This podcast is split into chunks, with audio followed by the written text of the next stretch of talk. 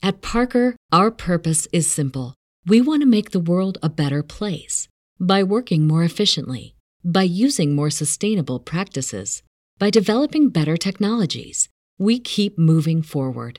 With each new idea, innovation, and partnership, we're one step closer to fulfilling our purpose every single day. To find out more, visit parker.com/purpose. Parker, engineering your success. Do you have that one piece of clothing you keep going back to, no matter how full your closet is? Having a versatile, high-quality favorite feels great, but having a whole closet of them feels even better. American Giant puts the quality, durability, and comfort they're famous for into everything, from t-shirts and jeans to sweatshirts and jackets, and of course, their legendary best hoodie ever so you can fill your wardrobe with the pieces that will get you through your spring days. Like the lightweight joggers and pullovers in the French Terry collection, or the rich and polished premium Slub Crew tee. Whether you're dressing for work, the gym, or happy hour, American Giant makes something that's sure to be your next closet go to. And it's all made in America and designed to last a lifetime. Find a closet staple for every part of your day at American Giant.com and get 20% off your first order when you use code STAPLE20 at checkout. That's 20% off your first order at American Giant.com. Promo code STAPLE20. Welcome to the campfire, the only place where friends and strangers alike sit down and tell tales in truth or fiction, in exchange of my blessing of their safe travels. Allow me to relight the fire while you relax and listen. Make your mind wander about the reality we live in.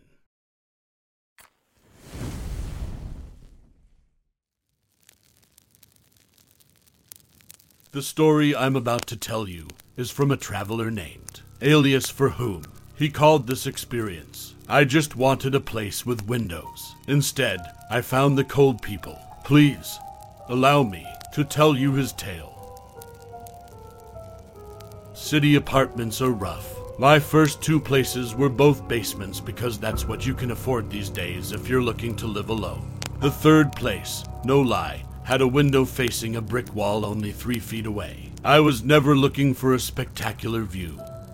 I just wanted a decent window. Until last month, when I got one. I moved in on December 1st to this super small, but super decent apartment only a few minutes walk from the subway. The main living space extended from the kitchen, and a flimsy sliding door separated that from a small bedroom space. And the east wall of that bedroom space, a floor to ceiling window. Sure, it only overlooked the dirty street ahead.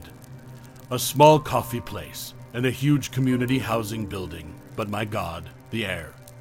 The sounds, the sunlight. It was perfect, and so shockingly affordable. I'll make a note here that I've never been much of a horror movie person just never caught my interest. So, when I couldn't find any bug reports on the building, it just seemed like a lucky break. Anyway, after settling my debt with my moving helpers, they were off on their way and I began putting together my home. I started with the Wi Fi and living space so I could work on some tunes. Then unboxed some stuff for the kitchen. As I was sliding some plates into my cupboard, a knock came at my door. Shit, maybe my music was too loud. Standing on the other side of the door was a small woman wearing a hijab. I smiled apologetically. Sorry, is the music too loud? No, it's fine. The walls here are good, she assured me. I wanted to say hello, welcome you to the building. Oh, I hadn't expected such a warm reception. I'd never been greeted by a neighbor in any of my previous places. Thanks so much. I'm Louie. She shook my hand. Quibla, love to meet you. She peered into my apartment. This looks good. Do you need curtains? I can give you some. I have extra. Thanks, but I'll get around to it. I'm excited to get some December sunlight coming through. I said with a laugh. She didn't laugh. It is no problem. They are lovely curtains, and you need your privacy she said. I chuckled, feeling some tension in the air. I'll make sure to get some curtains up soon.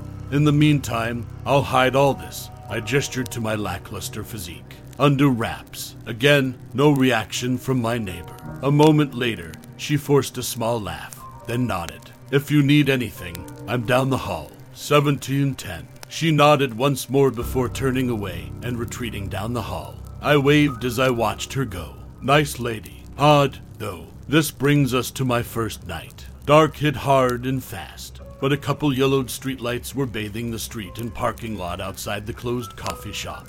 And the man that was yelling. It started just as I was laying down on my bed. A senseless hollering, strings of profanity mixed with accusations at no one. But I'm not new to the city. I was near community housing, a place where folks with severe mental illness can very much end up. So, above all else, I knew to be patient. Maybe this was why the place cost so little. It would have to be pretty extreme for that much of a price decrease. This set me on edge. After about an hour of the noise ebbing and flowing, I brought myself up and out of the bed and to the window. I looked out over the cold street and watched the snow get caught up in gusts and brought to the man. He walked in jerky circles, flailing his limbs from time to time.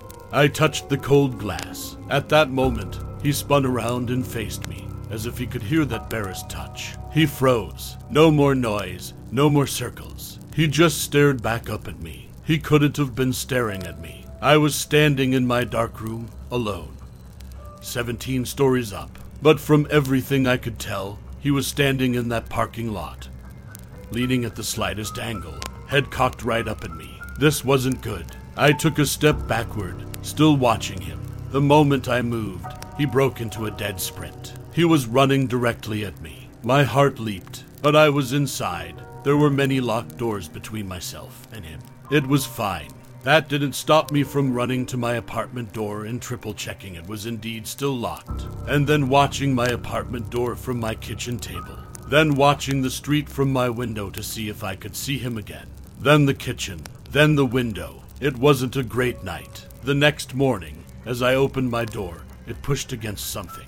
I full panicked for a moment, but immediately recognized it as a bundled up window curtain with a note. For the nights, they aren't people, they are cold. Quibla. This was unsettling, for sure, but also, on a different level, incredibly insulting. Was she talking about the community housing folk? They were sick, not not people. I let my indignant humanitarian side overpower my anxiousness over all this and tossed the curtain inside and continued on my way. I got a donut and some bad brew at the coffee shop. Found out they only operate from 9 minutes 5, which isn't ideal for late night cravings. And head off to work. Night 2 was much quieter. I didn't hear a sound above the passing night traffic as I lay down to sleep. This felt much more comforting. And then it wasn't. It was too damn quiet. There were other people in this building. There was the community housing just across the street. Why was it so quiet? I stood up again and wandered to the window. Nothing of note out there, no folks wandering the street. The only difference from the night before was one streetlight had started flickering. May I was just getting in my head over all this. Then I saw the group on the balcony. Five people stood on a balcony of the community housing building, about five stories higher than myself. I couldn't entirely tell if they were speaking or anything from this far. But one thing was for sure each stood facing out, facing me, staring at me. I whispered some curses under my breath and immediately turned to grab that curtain near my front door. I stomped through my house, hoping the sound of my own movement would help me establish some sort of connection to reason. I was imagining things. I was getting worked up over nothing. But if the curtain would help me feel better, easy as that. Let's get it up. I got back to my room just in time to see them jump. In unison, each of the five people on the balcony easily climbed over the rail and stepped off, still staring directly at me through my window. I dropped the curtain in terror and shouted a meaningless stop. I scrambled to find my phone and dialed 911 while I made a mad dash out of my apartment and into the elevator. Police and ambulance were on the way. As the elevator rang on the ground floor, I ran out of my building and into the cold. And holy shit was it cold. The biting night stung at my skin all over. Seeing as I'd left wearing only my PJs and slippers, I ran across the quiet road and past the shop to the building, dreading what I was going to see. They stood there, that's all. There were the five figures I'd seen only moments ago, plummeting from over 20 stories stiffly but casually looking at me with blank eyes. Nothing seemed to be wrong with them, physically. I saw no signs of injury, but behind those eyes, I couldn't tell what I was seeing. I walked closer to the building, scanning the area to see if I was wrong if it was a different group of people. But only came back to them as sirens began blaring. They walked back inside. My mind was a mess. I felt like I was going crazy as the police talked with me. But I held my composure and assured them my eyes must have been playing tricks on me in the night. The sirens retreated back into the city. I slammed my fist against Quibla's door the next day. It opened only a few inches, revealing a chain lock in her eyes. What the hell is going on? I asked. You didn't put up the curtain. She asked as if this was some normal irritation. How is a goddamn curtain going to stop people from jumping from fucking buildings? I demanded. They can see well in the dark. They've noticed you. They won't hurt you, but they'll want to be close, she said, as calmly as always. What do those people want? They aren't people, and they want to be warm. I sputtered, wordless. How do you respond to that? Put the curtain up. It might not stop it anymore, but it'll give you peace of mind. That was all she said before closing her door again. So I did.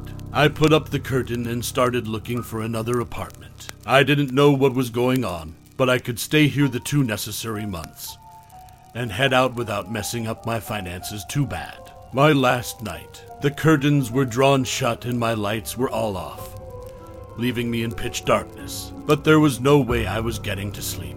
The past two days were running through my head on an endless loop. What was happening in that building? With those people? They were people, right. A quiet noise caught my attention. Barely a noise, really. Like the sound of a mouse squeaking in the wall. It would be nice to have a normal issue like mice. The same sound, but slightly louder. I curled up in my bed. I didn't want to deal with anything tonight, but I also knew no sleep was coming if I didn't deal with whatever was causing the sound. I slumped out of my bed and listened closely tilting my head towards the wall. Silence. Maybe I should just attempt to sleep through it. A singular clicking noise, like hail falling against the glass. There was a chance I was just hearing something coming from outside. And I was fine, or far from fine. They won't hurt you. I shuffled towards the window. They want to be warm. I pulled the curtain aside. Darkness. No streetlight, no snow, nothing. Just the same darkness as my room. I furrowed my brow, absolutely lost. I hit the switch on my lamp. Naked bodies stuck to the glass from the outside. Awfully contorted and piled bodies, all trying to touch as much of their flesh as possible to the glass dividing us. Their skin folded and flattened in still life before me, with patches of hair and scars and disease. The various faces clouded the window with their heavy breath. Tongues and teeth pressed hard almost like a suckerfish plastered and frozen in ecstasy. No, not suckerfish, more like moths. I screamed and fell back, holding down the bile trying to shoot up. I huddled into a fetal position, rolled away from the sight before me. And I can only describe it as I lost my mind. I don't remember much until dawn came and I saw light piercing through my unmarred window. I left that day. I went to a friend's place and stayed on their couch. My friends and a couple cousins I have here in the city had to get my belongings. They all think I just had some sort of random psychological meltdown. It took me this long to get to the point where I'm even considering leaving this house and going back to work. I'm going to live with friends for a while. And if I do someday get a place again, I'm so fine with basements. Now, that was the end of my tale. I hope you enjoyed yourself, listening while escaping the world you live in. That is all for today. Safe travels and a blessed day.